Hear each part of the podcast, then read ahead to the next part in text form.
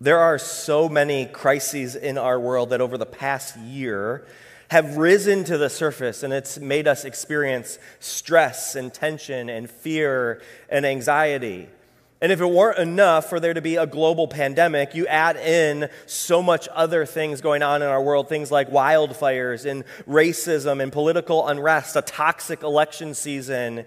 And what I, what I think has become so incredibly obvious in the midst of all of that as that as human beings, we know how to fight. Like there's something about our nature and human beings that in the midst of our world, we just find things to be upset, to be angry, and to fight about.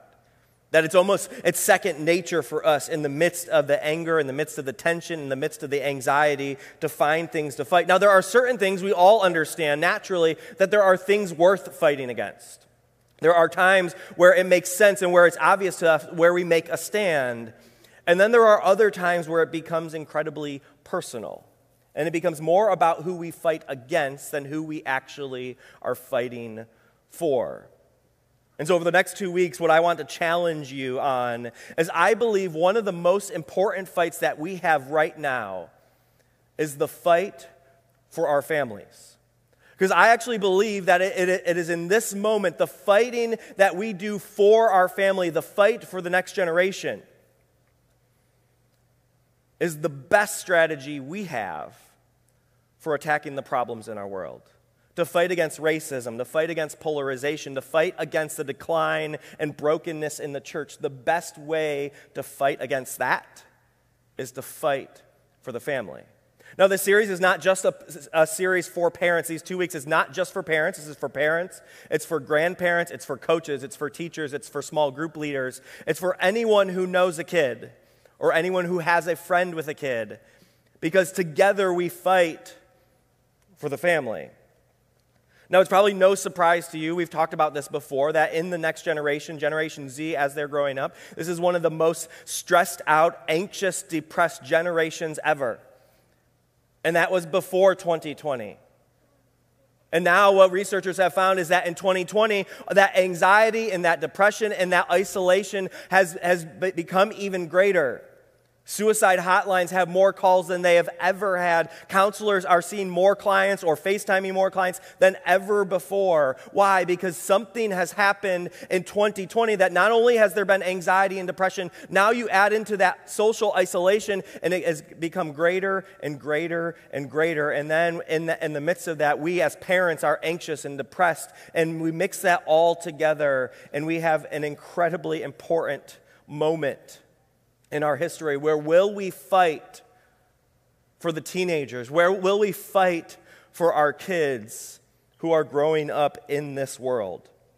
As we enter this winter season, as things continue to be challenging, as you do life with other people, I want to raise the question what if we spent our time fighting for our families? What if that became the motivation for the conversations, for the conversations you have with your kids or with other people's kids? What if we spent our time fighting for our families?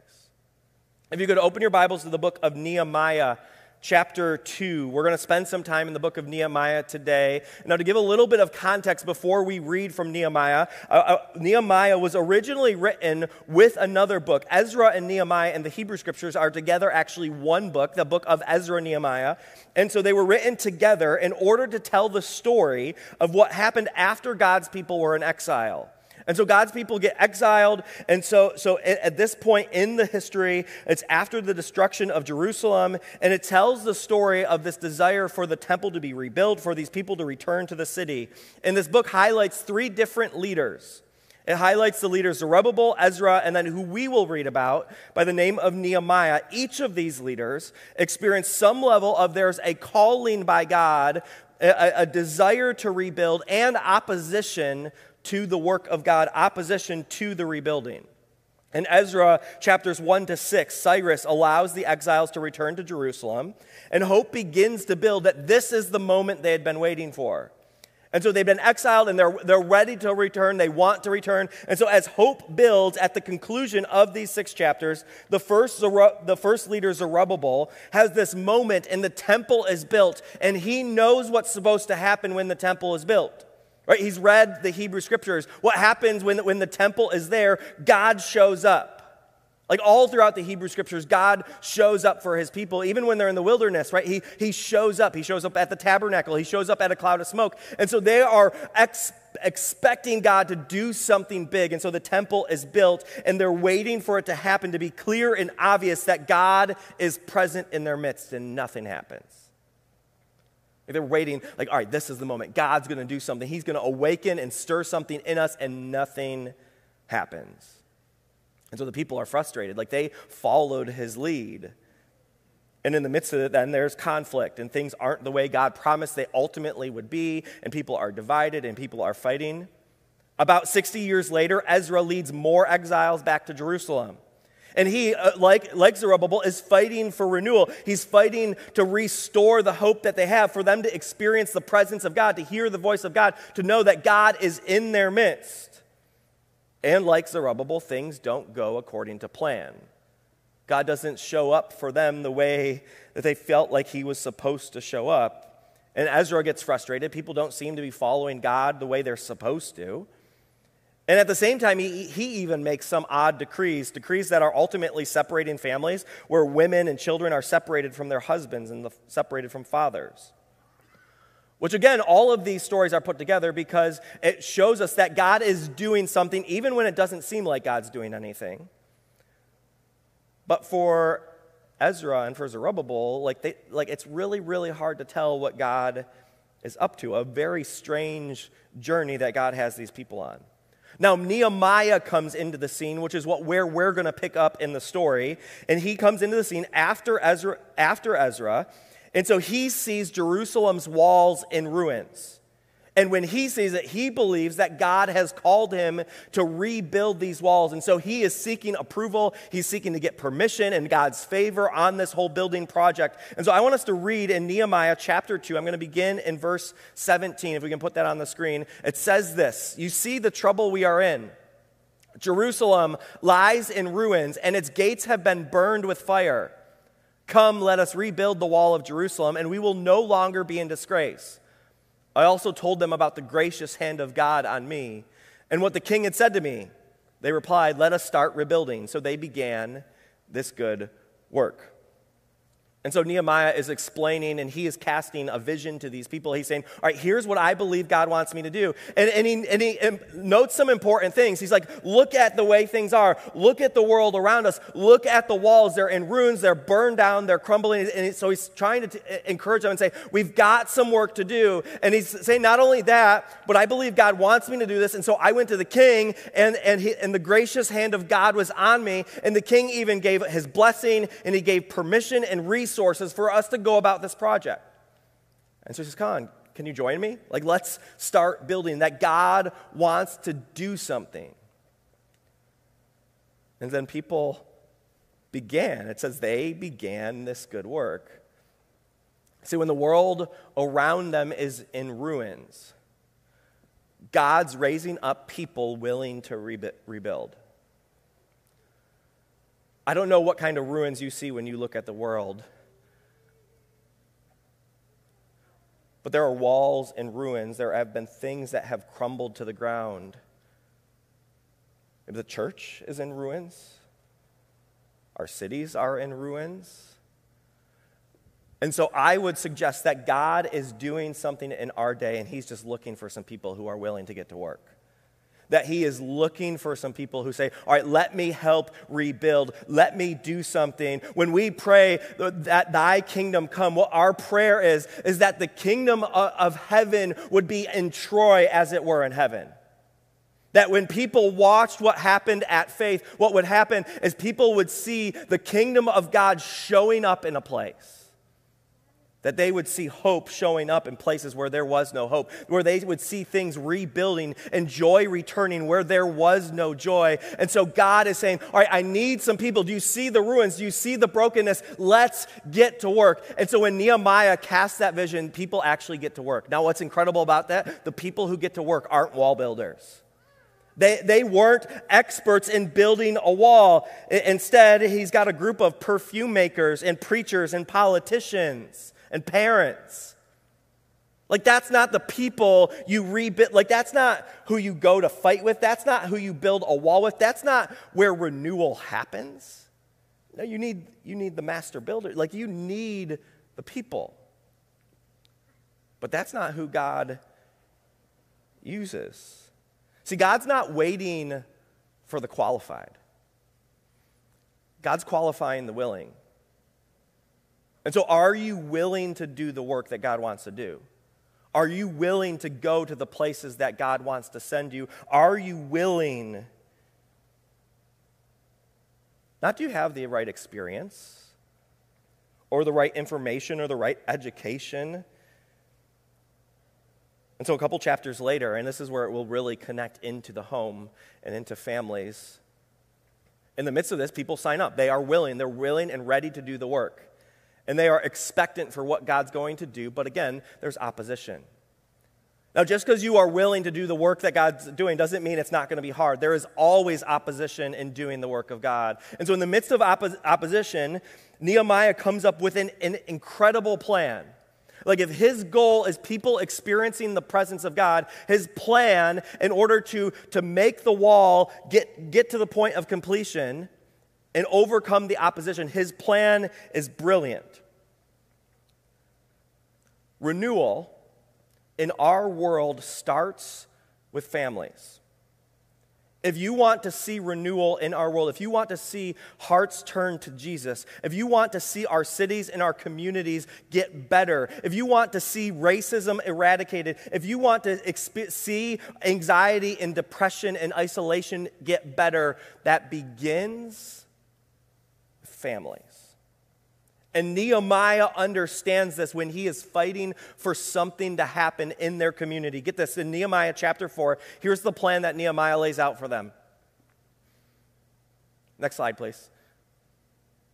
He says this Therefore, I stationed some of the people behind the lowest points of the wall at the exposed places, posting them by families with their swords, spears, and bows. After I looked things over, I stood up and said to the nobles, the officials, and the rest of the people, Don't be afraid of them. Remember the Lord, who is great and awesome, and fight for your sons and daughters, your wives, and your homes.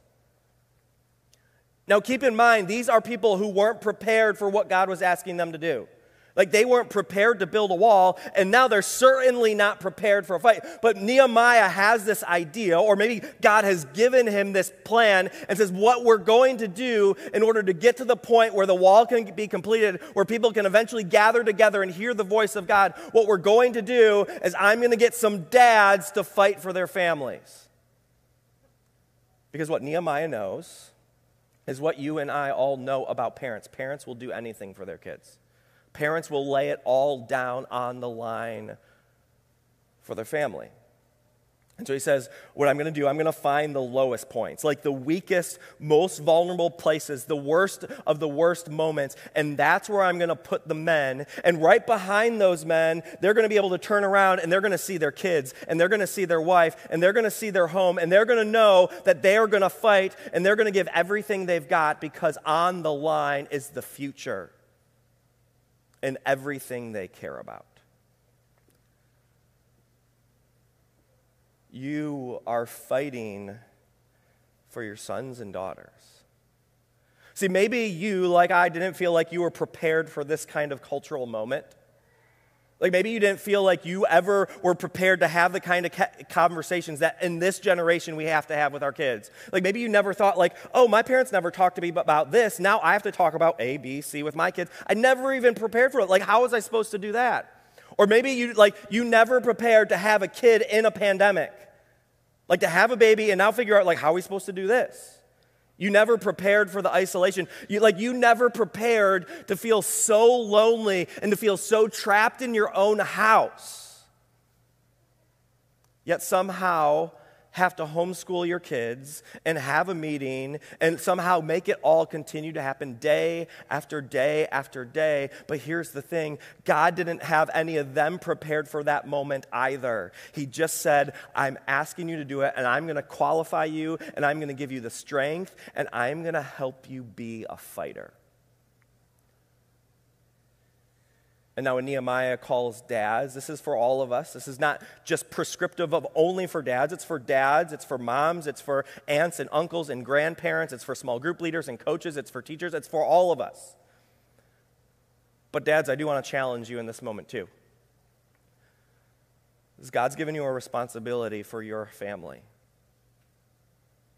to not leave when things get hard, to not give up but to look behind you in the lowest moments.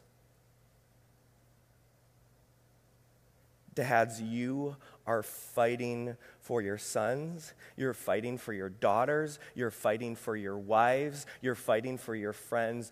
Don't give up because in the lowest moments, in the hardest moments, in the most exposed moments, that's what God has called you to do. And so we fight. God has placed you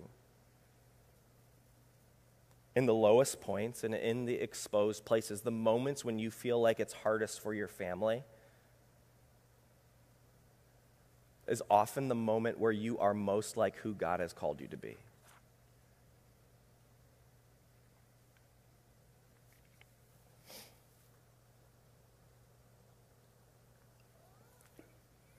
And so you have a responsibility to stand in that gap.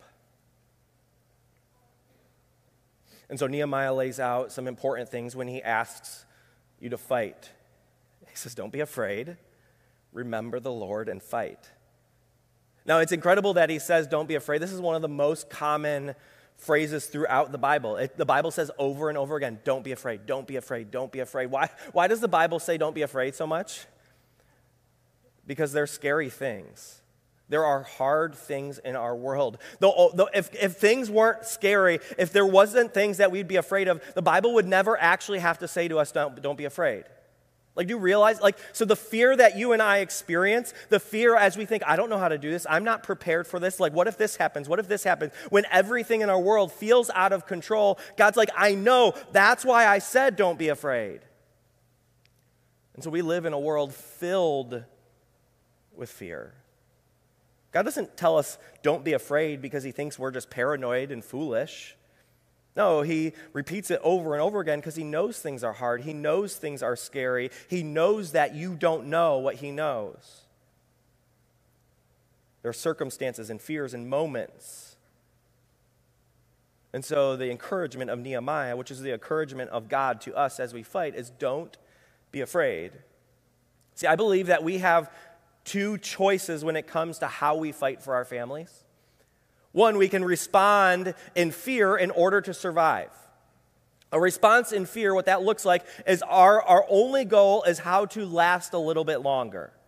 That's what, a, that's what fighting for survival means. Is how do I how do I get another day? How do I get, get just a little bit longer? And so what we do when we're fighting for survival, we push the fears aside and pretend they're not there in order to muster up strength. We, we believe in those moments, it's all on us. That if, if I can be strong, if I push the fears aside, like then we can just make it a little bit longer. The problem is, Jesus didn't come so we could survive. Jesus didn't come for our survival or our ability to cope. He came so that we could have life and life to the full. And so the other option is we can respond with courage in order to live. You know that the strongest fighters, the most courageous warriors, are not the ones who are fearless. The warriors who are fearless are foolish. The ones who are strongest are aware of their fears. They see the enemy and they make a decision saying, All right, I know what I'm afraid of, but I know I need to fight anyways. And there's something about when we know that there is a God, when Christ lives in us, that we can be honest about our fear. We can talk about our fears with other people. And we can say, All right, I know what I'm up against. I know what I'm afraid of. But Christ who lives in me is stronger than what I am up against. And so I am going into this fight knowing what I fear but not willing to let what I'm, I'm afraid of to be the end of me. That's what it looks like to fight. To fight to really live. Life to the full isn't survival. Life to the full is hope and peace and joy and laughter and forgiveness and reconciliation. Having courage doesn't mean the fear disappears, but it means facing that fear, knowing that Christ is with you, that he goes ahead of you, that he is behind you and beside you. This is why Nehemiah then follows up don't be afraid with remember the Lord.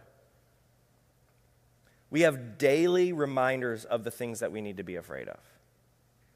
Like it takes zero effort to know what you should be afraid of right now. And so I want to ask you what, what do you have daily reminders of more often right now? Is it the ruins of our world or is it the presence of God? What are the reminders that you hear most often? Do you have daily reminders of what you should fear, or do you have daily reminders of what God is doing?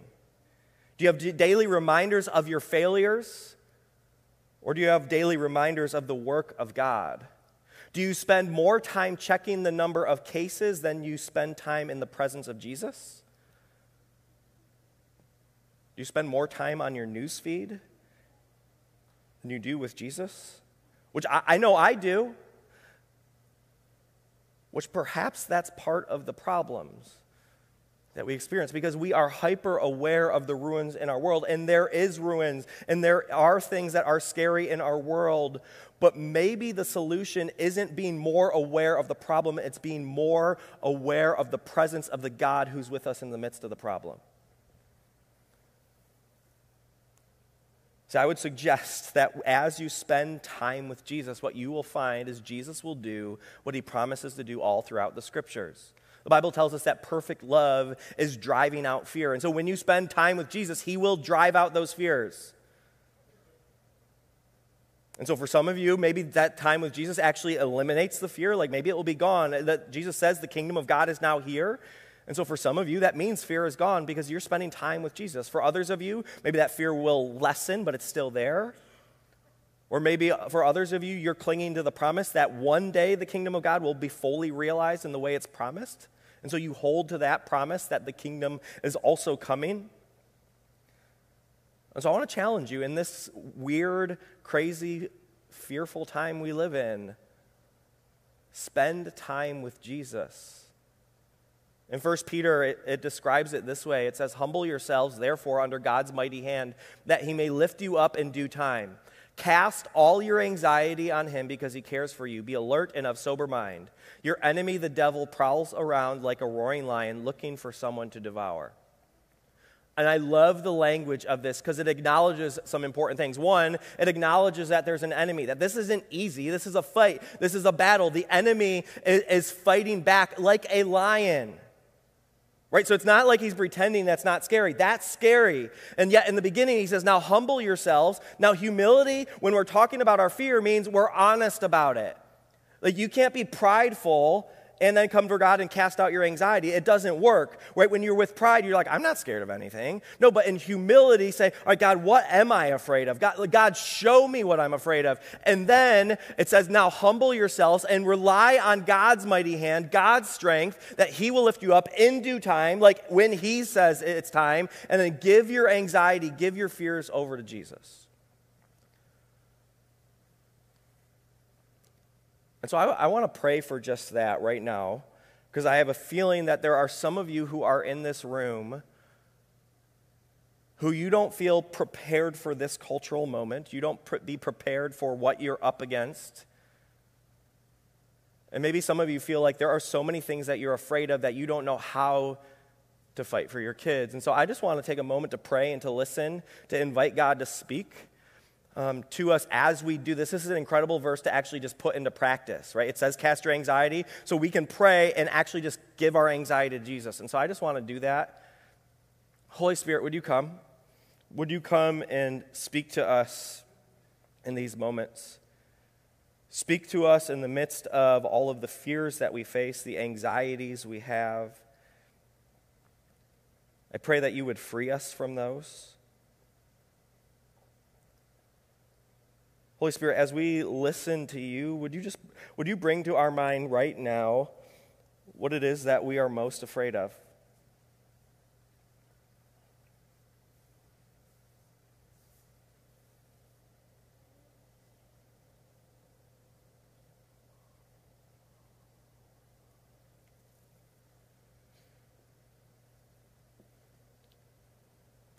Jesus, as we think about that which we're afraid of, show us what you do with that fear.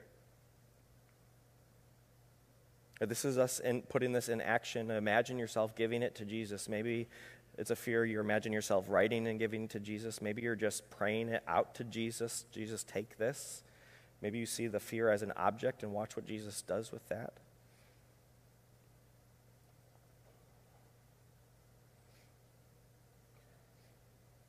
Jesus, I pray for the fears that are in this place, for the fears of the people who watch online, that you would remove those fears. For the dad who's ready to bail on his family because he's too afraid about the work that it takes. God, I pray that you would cast out that fear.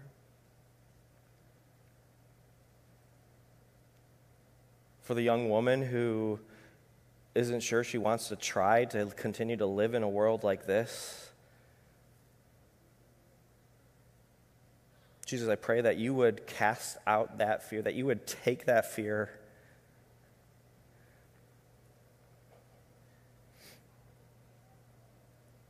Jesus, for the person who is just afraid of you,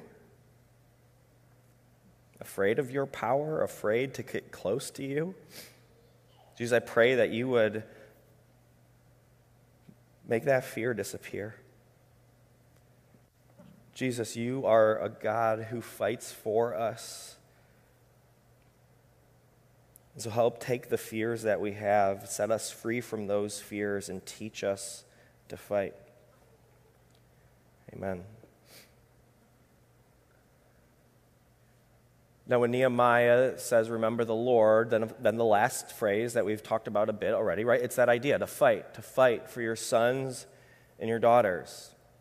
Now, it's incredible when Nehemiah and his crew fight, that fight leads to the rebuilding of the wall. Eventually, it leads to a renewal amongst the people. Eventually, the people gather together and actually are able to hear the word of God. They actually are able to gather together. And I, and I can't help but think about the connection to even our own time, which we certainly aren't experiencing what they experience, right? This is not exile, but I can't help but in my mind make some parallels to think about. I like I get the feeling of longing for a day when as the people of God we can be all together again. Right? You can, you can imagine a little bit like that feeling and that longing, like, oh, I would love for us to all be together and to gather around and experience the presence of God. Like, I would love for us to be able to hear, to worship, to listen together. To not be able to have like some of us here, some of us there, some of us online. Like, no, like we, we, we can understand that longing. And what happens as Nehemiah encourages the people and as the men fight for their families, there comes a day they are all gathering together and the word of God gets open and, and the spirit goes crazy. And people are just weeping and joy because they have been longing to be together in the presence of Jesus. And that's my prayer for us that as we would fight for our families, that that fight would lead to a moment where we can gather together and experience the presence of Jesus show up in a place as we hear God speaking to us. And so we need to fight, but we can't fight alone. I can't fight alone. And so I'll stand in this gap, but I need somebody else to stand in that gap. And I'll stand in this lowest point, but I need you to stand in that low point. Because this doesn't take just one of us. And so I'll fight for my kids, but I need you to fight for my kids. I need you to remind my little girls that they're warriors when my son thinks he's not good enough, I need you to come alongside him too and tell him about how incredible he is and who Jesus has made him to be. When my wife is hurting, I need you to show up too and remind her who Jesus says she is. And I know you need that too. Because we're in this fight together, because we fight for our sons, our daughters, our wives, our homes. In Exodus 14, it says this it says, The Lord will fight for you. You only need to be still. which is a counterintuitive way to think about the fight, but I think it's so powerful. Because the place our fight begins is in being still just long enough to receive the strength that only Jesus can give to us. When we slow down, another translation would actually say, you need only to be silent. That you receive the strength in the moment that you, that you shut up long enough to listen to God. See, we fight for others because God fights for us. And that fight begins in the presence of Jesus, as Jesus gives himself to us, as Jesus, by the power of his death and resurrection, scripture says the same spirit that raised Jesus from the dead lives in you. And so you might not think you can do this fight, but the Holy Spirit lives in you, the Spirit who raised Jesus from the dead. There's not a fight that you can't win. And so when Jesus says he came to give life and life to the full. It happens because of Jesus' fight for us. And it will happen in your home because Jesus is fighting in and through you. Jesus doesn't stop because of the sin. He doesn't stop because of the mess. He doesn't stop because of a pandemic. He doesn't stop because a person's past might damage his reputation. No, he continues to fight no matter what he faces. He casts out the fear and he faces it for us. And our fight, for the next generation begins in the presence of Jesus. As parents, as grandparents, as aunts and uncles, as small group leaders and coaches and teachers, what would it look like if we stood in the gaps and we fought? Next week, we're going to continue talking about what it looks like to fight by getting practical about what I believe is one of the most important ways we fight for the next generation, eh, which is reminding our, our kids of who they are in Jesus. And so next week, Ashley Tasha, who helps lead our kids' ministry as well as myself, um, we're going to share a bit about what it means to fight for our kids in order to help them know who they are. Let me pray for us. Jesus, we thank you so much for bringing us here together, for reminding us of your fight, of reminding us of who we are. And so I pray that you would remind us of your presence that you would remind us that you are for us, that you remind us that you go with us. I pray that you would cast out fear. The things that we're afraid of and the, th- the moments that we feel unprepared for, I pray that you would give us strength and comfort and courage in those moments. Jesus, we can't do this without you. And so we pray that you help us, that you qualify us, that you help us be willing to go where you want us to go, that we lead where you want us to lead, and that we trust that you are with it every step of the way. Amen.